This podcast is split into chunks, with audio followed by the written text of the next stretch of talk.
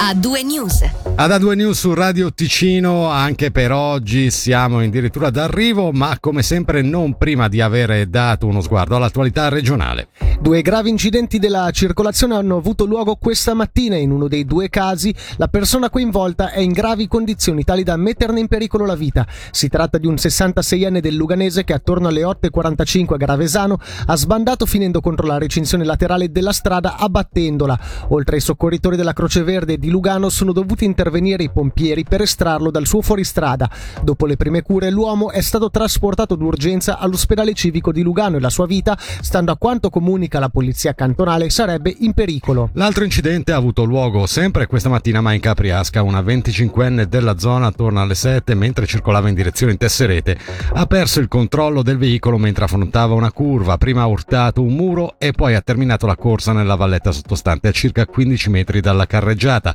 I sanitari intervenuti sul posto hanno giudicato gravi le ferite che ha riportato, ma non tali da metterne in pericolo la vita. Dopo essere stata recuperata dal veicolo con un argano, è stata trasportata al pronto soccorso per le cure del caso. E parliamo ora dell'offensiva vaccinale. Infatti, domenica si concluderà la settimana nazionale dedicata alle vaccinazioni. Settimana che in Ticino non ha per ora superato le aspettative. Nel nostro cantone non si è infatti registrato un aumento importante del tasso di vaccinati, lo riporta la RSI, ma qualche cambiamento c'è comunque stato. Si è infatti passati da un calo costante, da 1800 inoculazioni alla settimana di inizio ottobre all'800 di settimana scorsa, a una mini ripresa con circa 1300 dosi negli ultimi 5 giorni. E voltiamo pagina e passiamo al mondo della formazione. Sono stati presentati i dati dell'apprendistato nel 2021.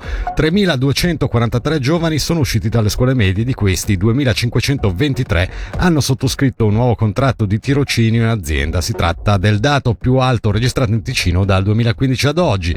Le scelte sono state invece in linea con quelle degli anni precedenti. La maggior parte dei ragazzi ha scelto un percorso professionale, mentre le ragazze hanno scelto il liceo. Per quanto riguarda i posti di tirocinio, la maggior parte ha scelto quello di impiegato di commercio, assistente d'ufficio, a seguire il settore della vendita per, eh, e poi i mestieri di muratore, giardiniere e meccanico. Il direttore del DEX, Manuele Bertoli, si è detto soddisfatto e anche un po' sorpreso dei dati. I dati di quest'anno sono dei buoni dati, malgrado la pandemia e anzi se non ci fosse la pandemia potremmo dire che siamo contenti a metà, ma tenuto conto del fatto che abbiamo ancora in corso la pandemia sono dei buoni dati, sono i migliori dati rispetto agli ultimi anni, che rispetto al 2019 e agli anni precedenti. Lo sforzo che si sta facendo con il progetto più duale per aumentare i posti di tirocinio e la disponibilità dei posti di tirocinio sta cominciando a dare dei frutti. Per noi eh, essenziale è che i ragazzi sia dopo le scuole medie, ma anche eh, dopo quando cominciano il percorso, il percorso post obbligatorio e poi magari si riorientano perché non sempre la prima scelta è quella che poi eh, funziona, lo spazio ci sia e ci sia lo spazio ideale per una buona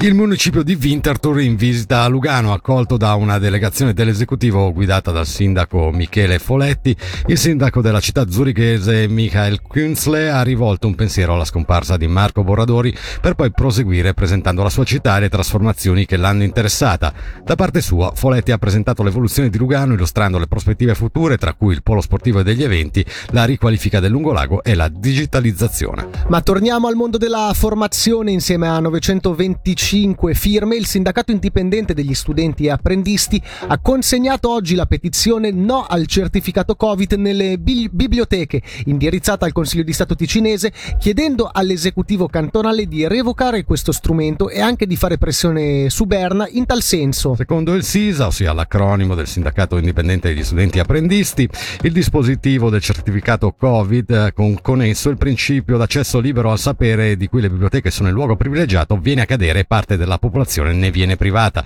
Le misure di contenimento previste dal piano di protezione in atto prima dell'introduzione del certificato, fanno notare poi i promotori della petizione, sono ancora in vigore. Infine, l'impossibilità per una parte del corpo studentesco di accedere alle biblioteche pone un problema riguardo al diritto allo studio. E chiudiamo con la prima edizione di Scouting for Innovation, un'iniziativa proposta dalla Fondazione Agire. Si è conclusa oggi con la prima edizione di con la premiazione di Inc Vivo, startup vincente vincitrice del bando di concorso promosso da Sintetica SA di Mendrisio. L'obiettivo era quello di promuovere l'innovazione presso le aziende ticinesi. La startup ticinese si è aggiudicata la somma di 25.000 franchi. E questa era l'ultima notizia per oggi. Uh, a due news per questa settimana termina qua.